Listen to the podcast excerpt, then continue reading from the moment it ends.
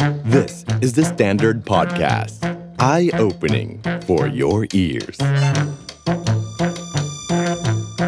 8-Minute History ฮั่นซื่อปูเมียจงกัวบีวัง ถ้าตัวอักษรฮั่นไม่ถูกทำลาย ประเทศจีนต้องล่มสลาย วลีนี้เป็นวลีของนักคิดด้านภาษาและวัฒนธรรมคนสำคัญของพรรคคอมมิวนิสต์จีน หรือว่าหลู่สิน ผู้ที่มองว่าปัญหาหลักของการพัฒนาการอ่านออกเขียนได้ของคนจีน ในช่วงเวลาก่อนหน้าการเปลี่ยนแปลงประเทศเป็นคอมมิวนิสต์ในปี 1949 นั้น ก็คือ ความยากของภาษาเขียนของจีนเองนี่แหละครับด้วยเหตุนี้ครับหลังจากการเปลี่ยนแปลงการปกครองแล้ว เหมาเจ๋อตงจึงได้มีการหยิบยกประเด็นนี้มาพิจารณา และครั้งหนึ่งครับ เกือบที่จะนำมาระบบโรมาน i เซชันหรือการใช้ตัวอักษรโรมันลาติน เข้ามาใช้แทนตัวอักษรของจีน แต่ที่สุดแล้วประธานเหมาไม่ได้เลือกวิธีนั้น หากแต่เลือกวิธีอื่นนั่แหละครับ ในการทำให้ชาติมหาอำนาจอย่างจีนในวันนี้ เดินหน้าพัฒนาประเทศได้ ด้วยอัตราการอ่านออกเขียนได้ของประชากรถึงกว่า 98%พร้อมกับมีเอกลักษณ์ทางวัฒนธรรม สะท้อนผ่านตัวอักษรที่ยังคงอยู่มาจวบจนวันนี้ประวัติศาสตร์8นาทีวันนี้ครับจะพูดถึงวิวัฒนาการของตัวอักษรจีนสมัยใหม่ ผ่านประวัติศาสตร์จีนยุคใหม่ ที่ผู้นำนั้นตระหนักถึงความสำคัญของการรู้หนังสือของพลเมือง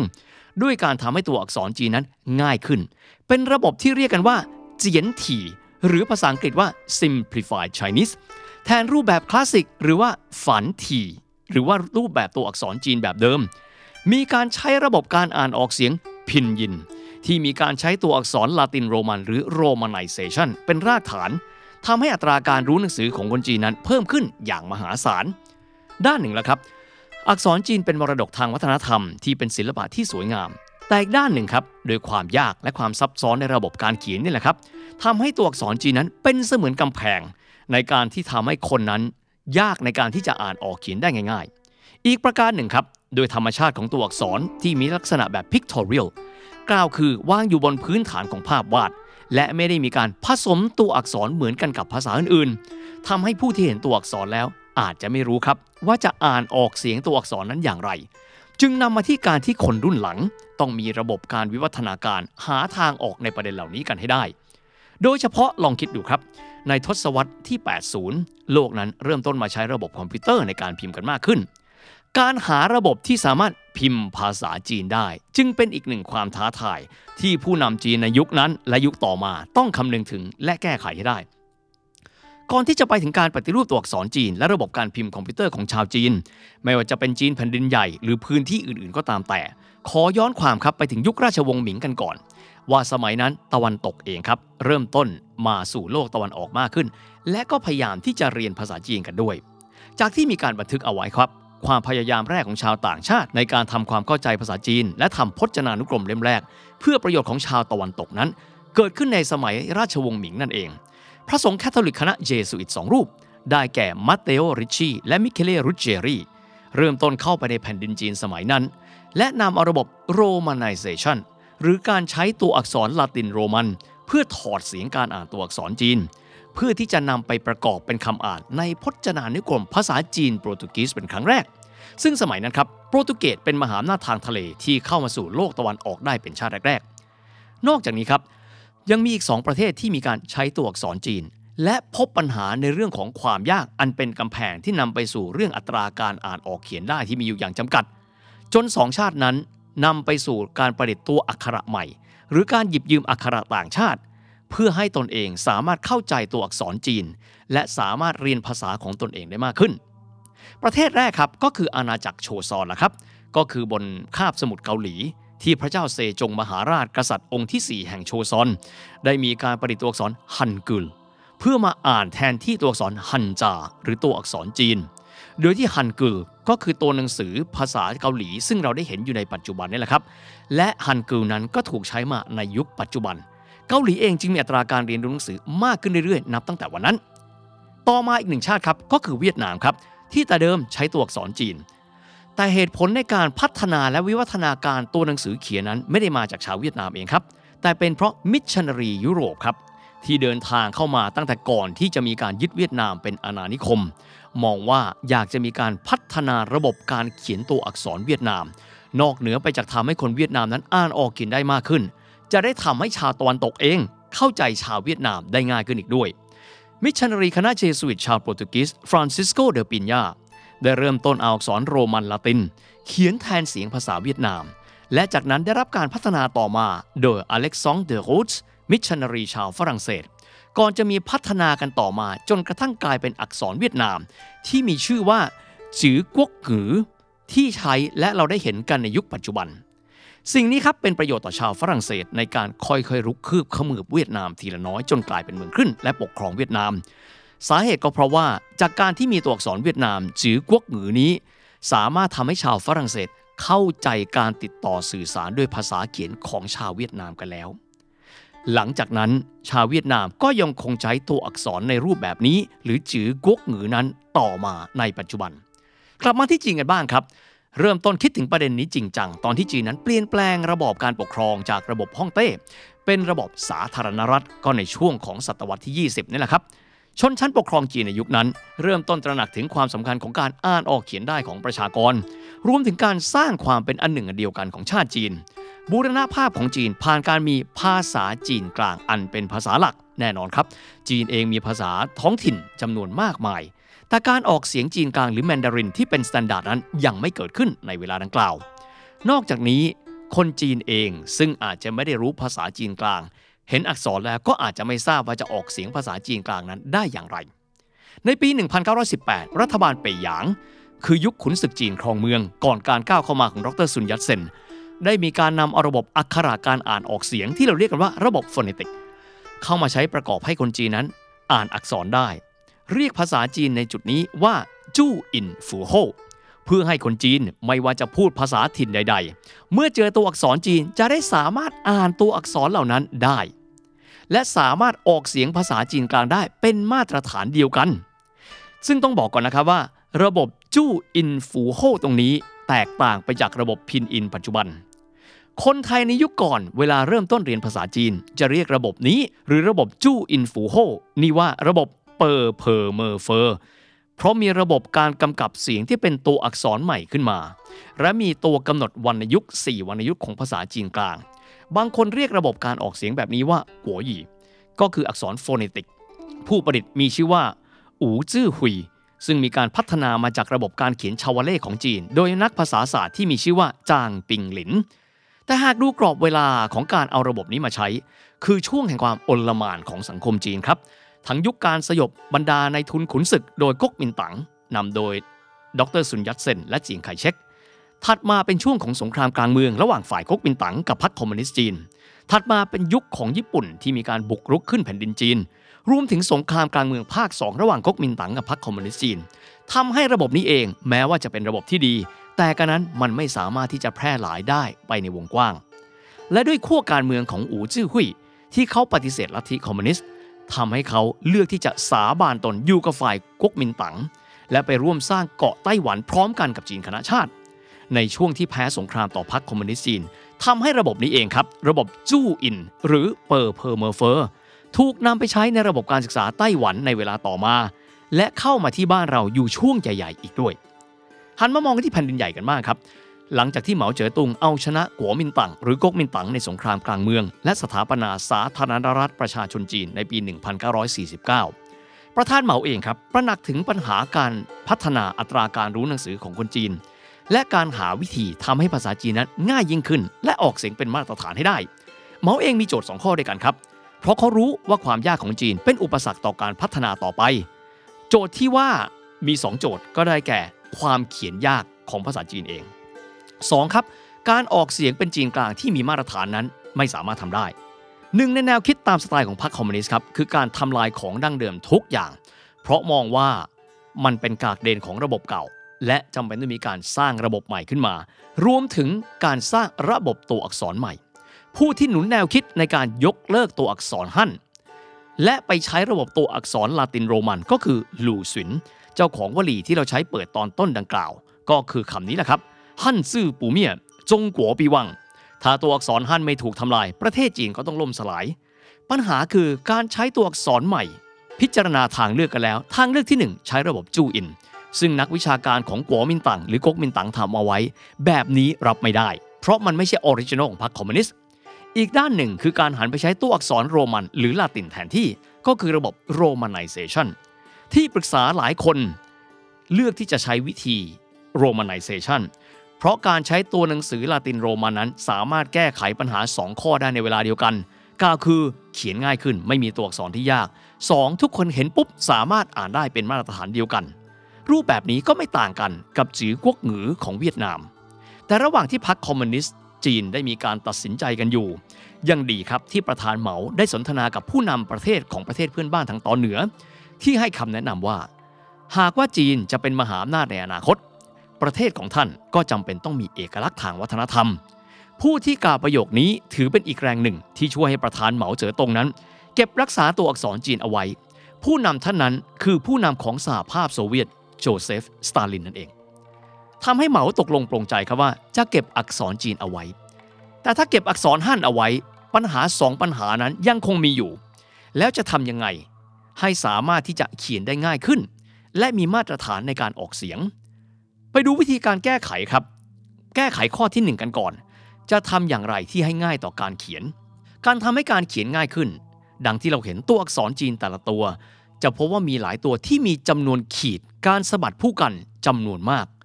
การสะบัดผู้กันของตัวอักษรจีนเรียกกันว่าปีโฮจำนวนของปีโฮที่มีจำนวนมากทำให้การเขียนอักษรจีนเป็นไปได้อย่างยากและก็ล่าช้ากันด้วย ดังนั้นหาวิธีว่าจะทำอย่างไร จึงสามารถที่จะลดจำนวนขีดจำนวนการสะบัดผู้กัน หรือจำนวนของปีโฮให้ได้ เหลือน้อยที่สุด อันที่จริงแล้วระบบที่จะทำให้ภาษาจีนเขียนง่ายขึ้น ด้วยการลดจำนวนขีดนั้นเกิดขึ้นมาแล้วครับ ในยุคก๊กมินตั๋งโดยที่เฉียนเสวียนถงเป็นหนึ่งในนักภาษาศาสตร์วางรากฐานเอาไว้บางส่วน แต่ไม่สำเร็จเสร็จสมบูรณ์พรรคคอมมิวนิสต์จีนเอง ได้หาแนวคิดในการลดความซับซ้อนตัวอักษรจีน ด้วยการหาวิธีลดจำนวนขีดของตัวอักษร เริ่มต้นจากตัวอักษรที่ใช้บ่อย แต่มีจำนวนขีดเยอะ และนี่แหละครับคือจุดเริ่มต้นของตัวอักษรจีนที่เรียกกันว่า เจียนถี่ เจียนคำแรกก็คือเจียนตัน คือง่ายหรือ simplify ทีคือรูปแบบ ภาษาอังกฤษของคำว่าเจียนถี่ตัวอักษรรูปย่อก็คือ simplify Chinese ซึ่งได้เริ่มต้นพัฒนาในปี 1952 และถูกนำมาใช้ในปี 1956 ก่อนที่จะประกาศใช้อย่างเป็นทางการในปี 1958 ก็คือไม่ถึง 10 ปีหลังจากการสถาปนาสาธารณรัฐประชาชนจีนภายใต้พรรคคอมมิวนิสต์จีนกันด้วย เทียบอักษรจีนคลาสสิกที่เรียกกันว่า ฝันถี่ หรือคนไทยเชื้อสายจีนจะเรียกกันว่าตัวเต็ม จะพบว่าเจียนถี่หรือว่าตัวอักษรจีนที่เป็น Simplify Chinese นั้น ลดจำนวนขีดหรือจำนวนปี่โห่ลงไปเป็นจำนวนไม่น้อย องค์ประกอบของตัวอักษรที่เป็นรากของตัวหนังสือถูกลดรูปลง ลดจำนวนขีดออกไปไม่น้อย เช่น ตัวอักษรเอียนที่แปลว่าคำพูด ซึ่งเป็นรากของตัวอักษรหลายตัว แต่เดิมมีทั้งหมด 7 ขีด ถูกแทนที่ด้วยตัวขีดเพียงแค่ 2 ขีดเท่านั้น ตัวอักษรรากที่ประกอบด้วยอักษรเหมือนที่แปลว่าประตู แต่เดิมมี 8 ขีด ถูกย่อลงให้เหลือเพียงแค่ 3 ขีดเท่านั้น ตัวอักษรคำว่า ขวา ที่แปลว่าจีน จากเดิมมี 12 ขีด ถูกลดรูปให้มีเพียงแค่ 6 ขีด หรือแม้แต่ตัวอักษร 3 ตัวที่ประกอบเป็นชื่อและแท้ของประธานเหมาเจ๋อตง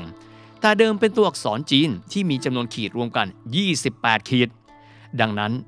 จึงเป็นเหตุที่ว่าทำไมประธานเหมาจึงเชื่อว่าตัวเลข 28 เป็นตัวเลขมงคล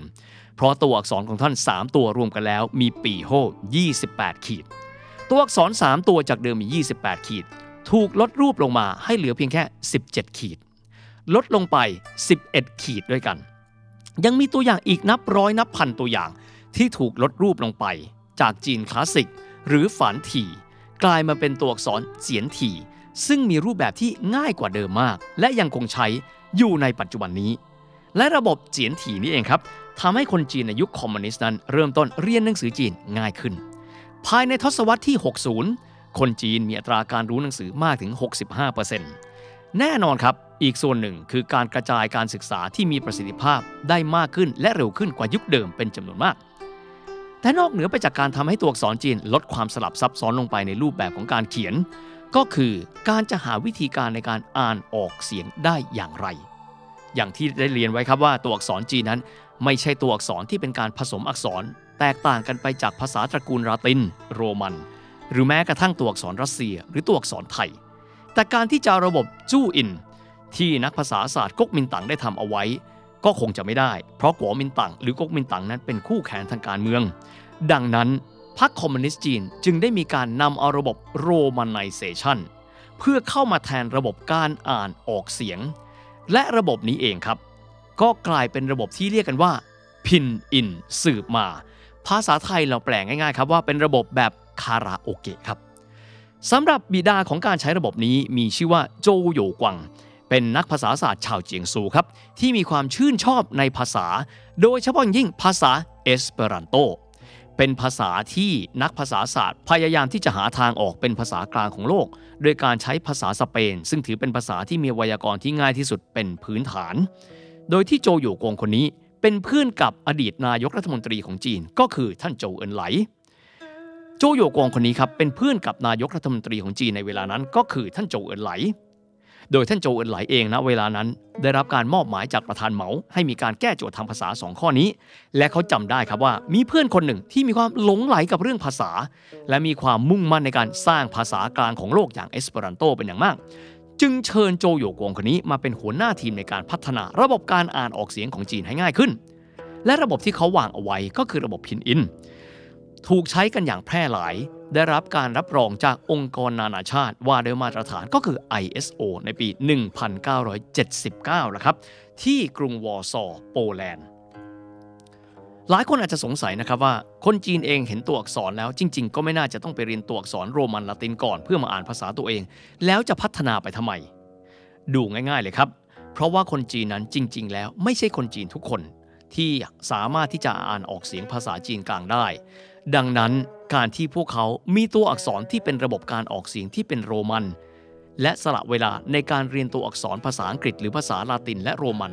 มากขึ้นก็จะทำให้พวกเขาสามารถที่จะอ่านออกเสียงภาษาจีนกลางได้อย่างเป็นมาตรฐาน ประเด็นต่อมาครับปลายศตวรรษที่ 20 นั้น โลกเราเริ่มต้นใช้พิมพ์ดีดกันอย่างแพร่หลาย และโลกของเราก็มีการใช้ personal computer หรือว่า PC มากขึ้น และในช่วงทศวรรษที่ 80 โลกรวมถึงจีนได้เห็นแล้วว่าอินเทอร์เน็ตนั้นกำลังจะเข้ามามีอิทธิพลต่อการพัฒนาโลก ถึงแม้ว่าภาษาจีนจะมีการลดรูปไปแล้วอ่านออกเขียนได้ แต่ถ้าว่าจีนไม่มีระบบคอมพิวเตอร์ ไม่สามารถที่จะพิมพ์ตัวอักษรของตัวเองบนแท่นพิมพ์ได้ จีนเองอาจจะหลุดวงโคจรจากการพัฒนาไปด้วย โดยเฉพาะอย่างยิ่ง จีนในยุคของเติ้งเสี่ยวผิง ผู้นำรุ่นที่ 2 ที่ครองอำนาจในยุคนั้น มีการคิดถึงประเด็นการพัฒนาระบบการพิมพ์ตัวอักษรจีนบนคอมพิวเตอร์ให้ได้อย่างรวดเร็ว อันที่จริงแล้วระบบการพิมพ์ภาษาจีนบนคอมพิวเตอร์นั้น ได้มีการพัฒนากันมาโดยไต้หวันและฮ่องกงอยู่แล้ว และทั้งสองพื้นที่ได้มีการพัฒนาระบบแป้นพิมพ์ ที่มีการอิงจากการเขียนตัวอักษรจีน ระบบดังกล่าวครับ มีระบบที่มีชื่อว่าอูปีจื้อซิงชูรูฟา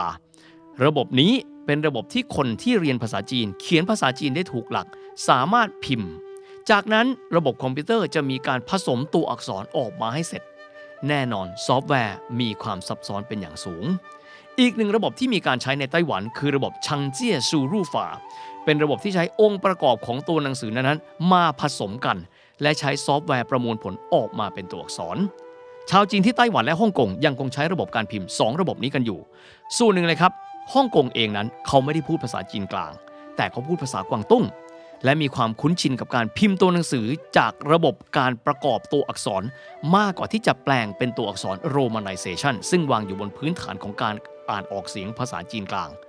ในขณะที่คนไต้หวันเองส่วนหนึ่ง พูดภาษาฮกเกี้ยนอยู่ เพราะไต้หวันเองก็อยู่จากชายฝั่งฮกเกี้ยนไปเล็กน้อย ไม่ใช่ทุกคนที่พูดภาษาจีนกลางเป็นพื้นฐาน สำหรับจีนแผ่นดินใหญ่เองครับ ไหน ๆ พวกเขามีระบบพินอิน อันมาจากตัวอักษรโรมันอยู่แล้ว ในปลายทศวรรษ 80 ครับ จึงได้มีการเอาแป้นพิมพ์แบบลาตินโรมัน ก็คือการใช้ตัวหนังสือฝรั่งมาเป็นพื้น และจากนั้นพิมพ์ไประบบคาราโอเกะนั่นแหละครับให้ซอฟต์แวร์ประมวลผลออกมาเป็นตัวอักษร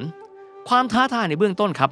ตัวอักษรจีนจะมีตัวพ้องเสียง กล่าวคืออ่านออกเสียงแบบเดียวกัน พิมพ์ออกมาเป็น romanization แบบเดียวกัน แต่จะมีอยู่หลากหลายตัวอักษร ดังนั้นซอฟต์แวร์เองจะต้องมีความฉลาดในการประมวลผล แสดงคำอันเป็นทางเลือกที่มีการอ่านพ้องเสียงออกมา และนี่ก็คือพัฒนาการไปเรื่อยๆ จนกระทั่งปัจจุบัน มีระบบการพิมพ์พินอิน ที่มีความล้ำหน้ามากขึ้นไปเรื่อยๆและต่อมาครับ ได้มีการใช้ระบบคลาวด์และ AI ประมวลผลพินอิน อักษรโรมันที่รวดเร็ว รวมถึงมีระบบการเดาคำ ที่ผู้พิมพ์คนหนึ่งจะมีการใช้เป็นประจำ จะได้ไม่จำเป็นต้องมีการเลือกตัวอักษรพ้องเสียงว่าจะใช้ตัวไหนกันแน่ ระบบนี้สามารถทำให้คนจีนนั้น พิมพ์ภาษาจีนได้อย่างรวดเร็ว นอกเหนือไปจากนี้อีกหนึ่งอานิสงส์ครับ ชาวต่างชาติเอง ซึ่งมีความนิยมในการเรียนภาษาจีนมากขึ้น ก็สามารถพิมพ์ภาษาจีนได้รวดเร็ว และสามารถที่จะเรียนภาษาจีนได้ง่ายขึ้น แน่นอนที่สุดครับว่ามันเสริมศักยภาพของภาษาจีน ในฐานะภาษาที่จะมีจำนวนประชากรชาวต่างชาติหันมาใช้กันเพิ่มมากขึ้น อันเป็นการตอกย้ำการเดินหน้าขยายความเป็นผู้นำด้านภาษากลางของโลก ได้มากไปกว่าแค่จำนวนชาวจีน และสังคมจีนบนโลกใบนี้ และทั้งหมดนี้ครับก็คือการพัฒนาการของตัวอักษรจีน ระบบการอ่านออกเสียงจีน และระบบการพิมพ์ตัวอักษรจีนหนึ่งในมหาอำนาจโลกในวันนี้ครับ The Standard Podcast. Eye opening for your ears.